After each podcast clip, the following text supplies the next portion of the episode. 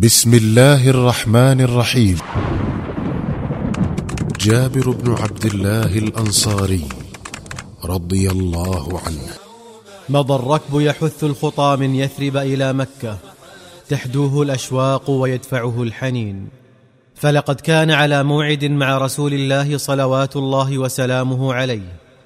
وكان كل من في الركب يتلهف شوقا إلى تلك اللحظة التي يسعد فيها بلقاء النبي عليه الصلاة والسلام ووضع يده في يده ليبايعه على السمع والطاعة ويعاهده على التأييد والنصر. وكان في الركب شيخ من وجوه القوم أردف وراءه غلامه الصغير الوحيد وخلف في يثرب تسع بنات إذ لم يكن له صبي غيره.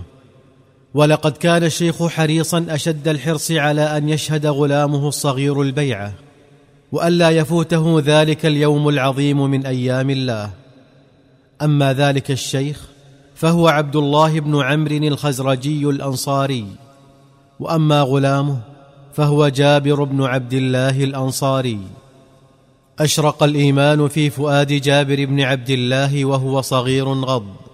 فأضاء كل جانب من جوانبه ومس الإسلام قلبه الصغير كما تمس قطرات الندى أكمام الزهر فتفتحها وتفعمها بالشذا والعطر وتوثقت صلاته بالرسول صلوات الله وسلامه عليه منذ نعومة أظفاره. ولما وفد الرسول الأعظم صلى الله عليه وسلم على المدينة مهاجرا تتلمذ الصبي المؤمن على يدي نبي الهدى والرحمة فكان من أنجب من أخرجتهم المدرسة المحمدية للناس حفظا لكتاب الله وفقها في دين الله ورواية لحديث رسول الله صلوات الله وسلامه عليه. وحسبك أن تعلم أن مسند جابر بن عبد الله يضم بين دفتيه الفا وخمسمائة وأربعين حديثا. حفظها التلميذ النجيب.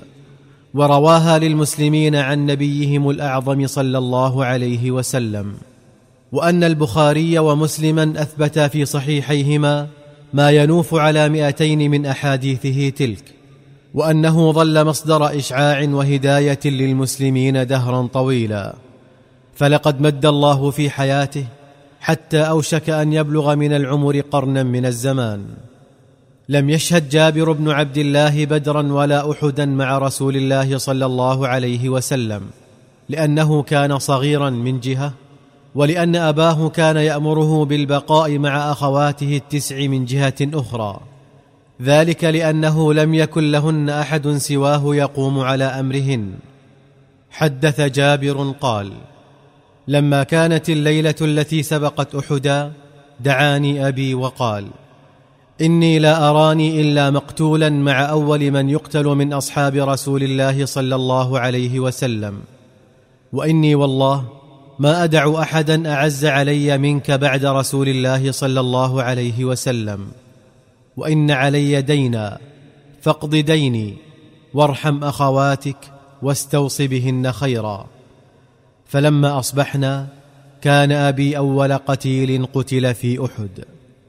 فلما دفنته أتيت النبي عليه الصلاة والسلام فقلت يا رسول الله إن أبي ترك دينا عليه وليس عندي ما افيه به إلا ما يخرجه ثمر نخيله ولو عمدت إلى وفاء دينه من ذلك الثمر لما أديته في سنين ولا مال لأخواتي أنفق عليهن منه غير هذا.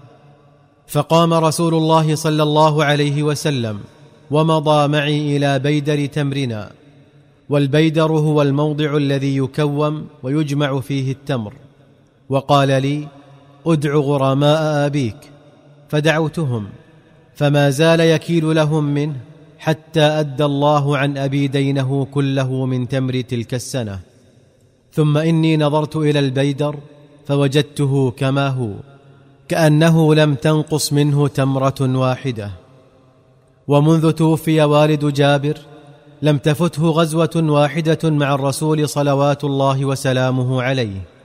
ولقد كانت له في كل غزوة حادثة تروى وتحفظ. فلنترك له الكلام ليروي لنا إحدى حوادثه مع رسول الله صلوات الله وسلامه عليه.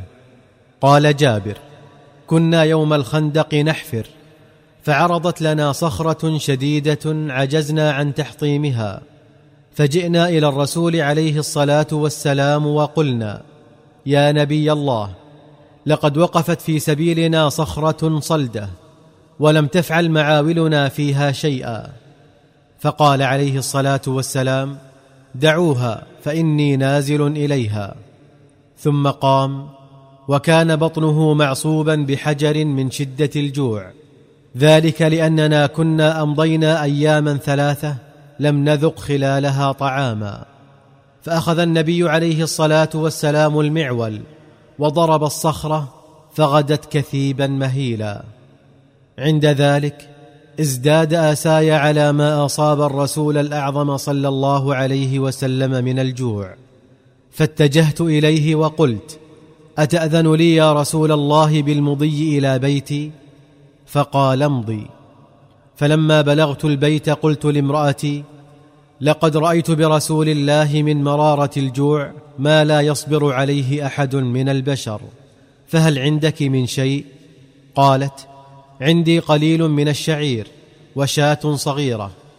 فقمت إلى الشاة فذبحتها وقطعتها وجعلتها في القدر وأخذت الشعير فطحنته ودفعته إلى امرأتي فعجنته. فلما وجدت أن اللحم كاد ينضج وأن العجين قد لأن وأوشك أن يختمر مضيت إلى رسول الله صلى الله عليه وسلم وقلت له طعيم صنعناه لك يا نبي الله فقم أنت ورجل أو رجلان معك. فقال كم هو؟ فوصفته له. فلما علم النبي عليه الصلاة والسلام بمقدار الطعام قال يا أهل الخندق إن جابرا قد صنع لكم طعاما فهلموا إليه.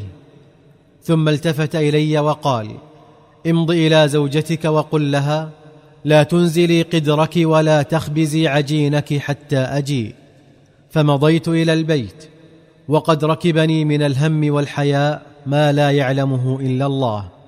وجعلت أقول أيجيئنا أهل الخندق على صاع من شعير وشاة صغيرة؟ ثم دخلت على امرأتي وقلت ويحك لقد افتضحت. فرسول الله صلى الله عليه وسلم سيأتينا بأهل الخندق أجمعين. فقالت هل سألك كم طعامك؟ قلت نعم. فقالت سر عن نفسك. فالله ورسوله أعلم. فكشفت عني غما شديدا بمقالتها تلك.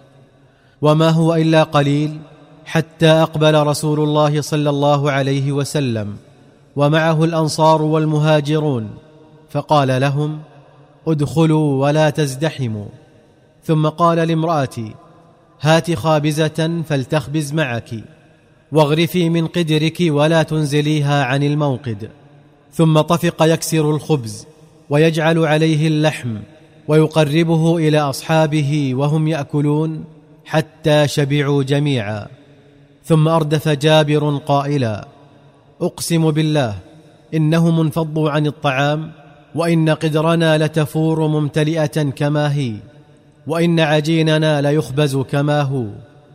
ثم إن رسول الله صلى الله عليه وسلم قال لامرأتي كلي واهدي. فأكلت وجعلت تهدي سحابة ذلك اليوم كله.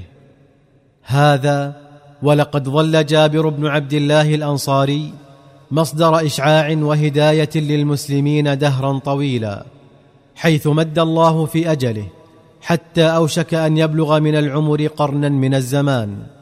ولقد خرج ذات سنة إلى بلاد الروم غازيا في سبيل الله وكان الجيش بقيادة مالك بن عبد الله الخثعمي وكان مالك يطوف بجنوده وهم منطلقون ليقف على أحوالهم ويشد من أزرهم ويولي كبارهم ما يستحقونه من عناية ورعاية.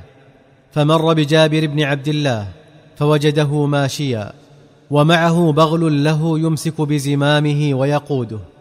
فقال له ما بك يا أبا عبد الله؟ لم لا تركب؟ وقد يسر الله لك ظهرا يحملك عليه.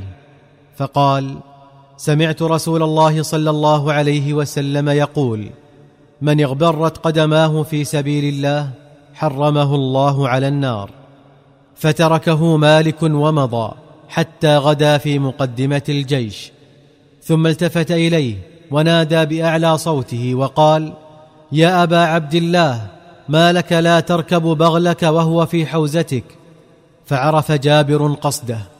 وأجابه بصوت عال وقال لقد سمعت رسول الله صلى الله عليه وسلم يقول من اغبرت قدماه في سبيل الله حرمه الله على النار فتواثب الناس عن دوابهم وكل منهم يريد أن يفوز بهذا الأجر فما رؤي جيش أكثر مشاة من ذلك الجيش. هنيئا لجابر بن عبد الله الأنصاري. فلقد بايع الرسول الأعظم صلى الله عليه وسلم وهو طفيل لم يبلغ الحلم وتتلمذ على يديه منذ نعومة أظفاره وروى حديثه فتناقلته عنه الرواه وجاهد مع رسول الله صلى الله عليه وسلم وهو شاب موفور الشباب وغبر قدميه في سبيل الله وهو شيخ طاعن في السن. روى للمسلمين عن نبيهم الأعظم صلى الله عليه وسلم ألفا وخمسمائة وأربعين حديثا.